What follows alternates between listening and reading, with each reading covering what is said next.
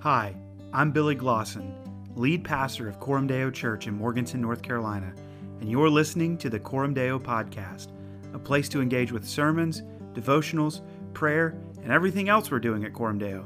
Thanks for listening.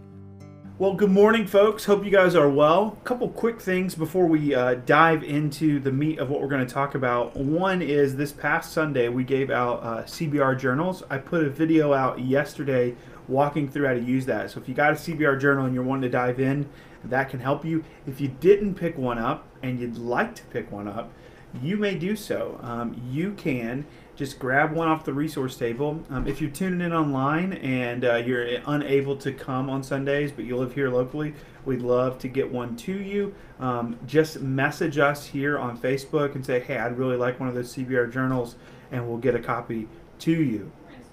The other thing that I want to uh, let you know, and this is a really exciting thing, is this Friday we will be releasing a new podcast. So if you're subscribed to our uh, Coram Deo Church podcast feed, you will see this. Um, so right now, what goes up on our, our podcast feed is this devotional and the Sunday morning sermons. But we we have been working to create a podcast um, called Rhythms of Grace. And so I'm not going to give too much away because I want you to really check it out, but just kind of a, a taste of what it is. Um, it's a conversation about what are the rhythms of grace. So we all know, you know, Matthew eleven, twenty-eight through thirty, Jesus says, come to me, all who are weary and heavy laden, and I will give you rest. Um, take my yoke upon you, learn from me, for I am gentle and humble in heart. Um, so the message, which I think is a helpful version of the Bible as far as kind of just reading it alongside of a good translation like the E S V or the N A S B or, you know, the C S B, anything like that. Alongside of that, it works as a commentary and it works as just a really helpful tool. The message says, come learn from me, learn the unforced rhythms of grace. And so just kind of thinking about what are these unforced rhythms of grace? What does it look like to walk in the way of Jesus? And so um, I'm I actually... You didn't want to give a lot away. Huh? I thought you didn't want to give a lot away. Well, I mean, you, you have episodes upon episodes of content. So if that gave away all the episodes, then we're in trouble. Hannah is one of the hosts. Um, she does an excellent job alongside of uh, uh, Jennifer James, Jen, as most of us know her. And uh, they're doing a really incredible job putting this together. And they're going to explore uh, different themes over multiple episodes. The content is great. Um, they've worked really hard on it. They've been editing it, been recording. They've been trying to, you know, figure out how do you record via Zoom, how do you do all these things. And so the whole idea is that we wanted to provide you with extra content. As we enter into a dark winter, um, we are going more and more digital, at least for the immediate future, uh, with the hope that as we enter the new year, we can slowly transition back into kind of more regular gathering. It's been difficult. twenty twenty has been a hard year, and so we wanted to uh, come up with a way to provide more content for you in these dark days, in these hard days. And so Rhythms of Grace will hit the podcast feed this Friday. And that is super exciting. George is really excited about it, aren't you, bud? Hush. All right. Soli Deo Gloria, right? So we've been looking at the five solas. Uh, so we've got five different things that we've been looking at, these five onlys. The first one we looked at was sola scriptura, scripture alone, that the Bible alone is our highest authority. Then we looked at sola gratia, grace alone, that we are saved by the grace of God alone. Through what? Sola fide, faith alone, that we are saved through faith alone, by grace alone, in who the accomplished work of Jesus Christ, which was what we looked at the last time we gathered, solus Christus, Christ alone, that we are saved through faith alone, in the accomplished work of Jesus Christ. Uh, or that, that Jesus Christ is our Lord, Savior, and King only. So today, we get to sola Deo Gloria, to the glory of God alone. Um, this is the idea that we are saved for the glory of God alone. His people can now live to the glory of God alone. It's the idea that, that God gets the credit for what God has done.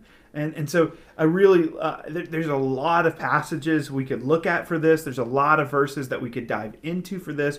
I'm going to look at three different passages, albeit briefly. All right. So the first one here, um, let's look at uh, let's look at John eight fifty. So John chapter eight, starting in verse fifty. Jesus says, "Yet I do not seek my own glory. There is one who seeks it, and he is the judge." Jesus in this moment is speaking and declaring himself as divine, saying that he before Abraham was. He says, "I am," right? And so he's declaring divinity. He's declaring um, a being a part of the Godhood, but yet he points to God's glory. He says, "Yet I do not seek my own glory. There is one who seeks it, and he is the judge," referring to God the Father. Then we get to Isaiah, Isaiah forty-two, verse eight. And this is what God says. He says, "I am the Lord. That is my name. My glory I give to no other, nor my praise to carved idols." So again, God alone gets the glory. All right, and then last thing here, uh, Romans chapter eleven, verse thirty-six. "For from him and through him and to him are all things. To him be glory forever. Amen." Right? I love that. That really kind of encapsulates it. For from him and through him and to him are all things. To him be glory forever. Amen. You see, only if our salvation is by grace alone will God alone receive all the glory. If, if there's something of our own um, that we can claim, then we no longer boast in Jesus alone, right? So if, if if I can look within me and say, that was the thing that earned and merited God's favor, that was the thing that, that, that, that purchased my salvation, then God's not getting the glory, I am. But see, because Jesus Christ alone saves us, then only God gets the glory, right? If, if he's the author and finisher of our salvation, then he alone is to be magnified for his sovereign grace. And so for you and I as Christians, these five solas, right, these five onlys, they should cultivate an attitude of total humility, right? Whether it's in our nine to five or whether we're praising God on Sunday morning in community, it's God alone that gets the glory, right? To God alone be the glory. So Soli Deo Gloria serves as kind of the perfect summary of the five solas, and really it serves as a summary for the Christian life. It's the glue that holds the other four together, right? Since salvation, again, is by grace alone, through faith alone, and Christ alone, it follows that it is to the glory of God alone, right? So the Bible, Scripture, is our final authority, and that protects God's glory. Christianity and even our salvation, it's not ultimately about us, right? It's about God. Luther, right? If we're going to talk about the five solas, we've got to talk a little bit about Luther. Luther argued that the theology of glory comes through suffering, through the theology of the cross. Now, some want to use reason to ascend to heaven. Uh, some want to use reason to see God's glory, but the only way that you or I can behold God's glory is through the revelation at the cross. We cannot come to know God through speculation, right? The knowledge of God, our salvation, it's only found at the cross of Christ. Even though redeemed human beings, right, we, we experience glorification as we come to know Jesus, as we become saved, that state, right, that this whole idea of us being saved and, and walking in the glory of God, that, that's all owed to the glory of God who has richly blessed us, right?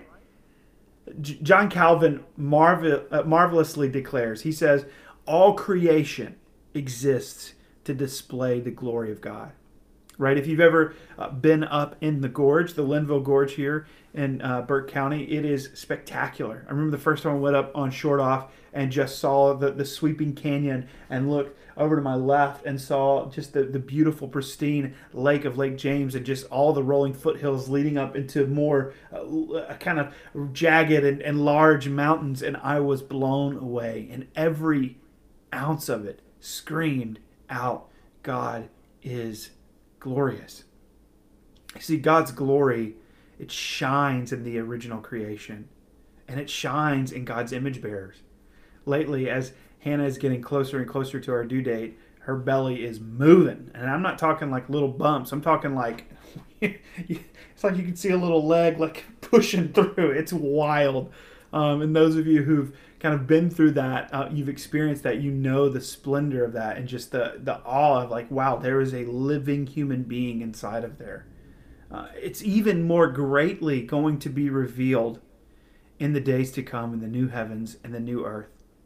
And Christ specifically reveals the glory of God, right? As we think of Christmas, Jesus is the manifestation of God's glory, God become man. So Soli Deo Gloria is often used today to refer to our need to do everything, right? Whatever we do, right? Whether we're hanging drywall, whether we're putting down floor, which I did recently, uh, whether we're uh, together together on Sunday mornings, whatever we do, we do it to the glory of God. And that's good, right? Each facet of our lives should reflect God's goodness, and it should give God glory. But the theme of God's glory is very, very important for shaping how we view and how we uh, kind of build our theology. You see, if life and salvation is for God's glory alone, then what it does, friends, is it releases our hands from grasping for glory that's not ours. And it opens our hands for the worship that God then deserves. If then, right, we see as the reformers did that God is not the means to an end, right? God's not the means to an end. God is both the means and the end.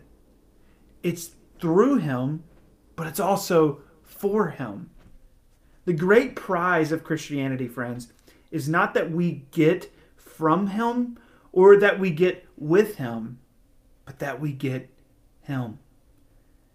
To us be the joy of knowing him, but to him be the glory for all he is and all he does. Soli Deo Gloria. To God alone be the glory. Let's pray. God, we're so grateful that you love us. God, and that in your love, you work things together, both for our good, but your glory. Forgive us, Lord, for the ways that we often want to take credit, the ways that we often want to um, glorify ourselves or, or glorify someone else. May we see, Lord, that you call us to give you all the glory. And Lord, would we live lives that are shaped by your glory, for your glory, and for our good. We're so grateful, Lord, for all you've done for us. We pray all of this in King Jesus' name. Amen. Thanks again for listening to the Coram Deo Podcast. You can find us on Spotify, Apple Podcasts, SoundCloud, or our website, Coram Deo N C dot com. You can follow us on Facebook and Instagram for a bigger picture inside the life of the church. Grace and peace be with you in the name of the Lord Jesus Christ.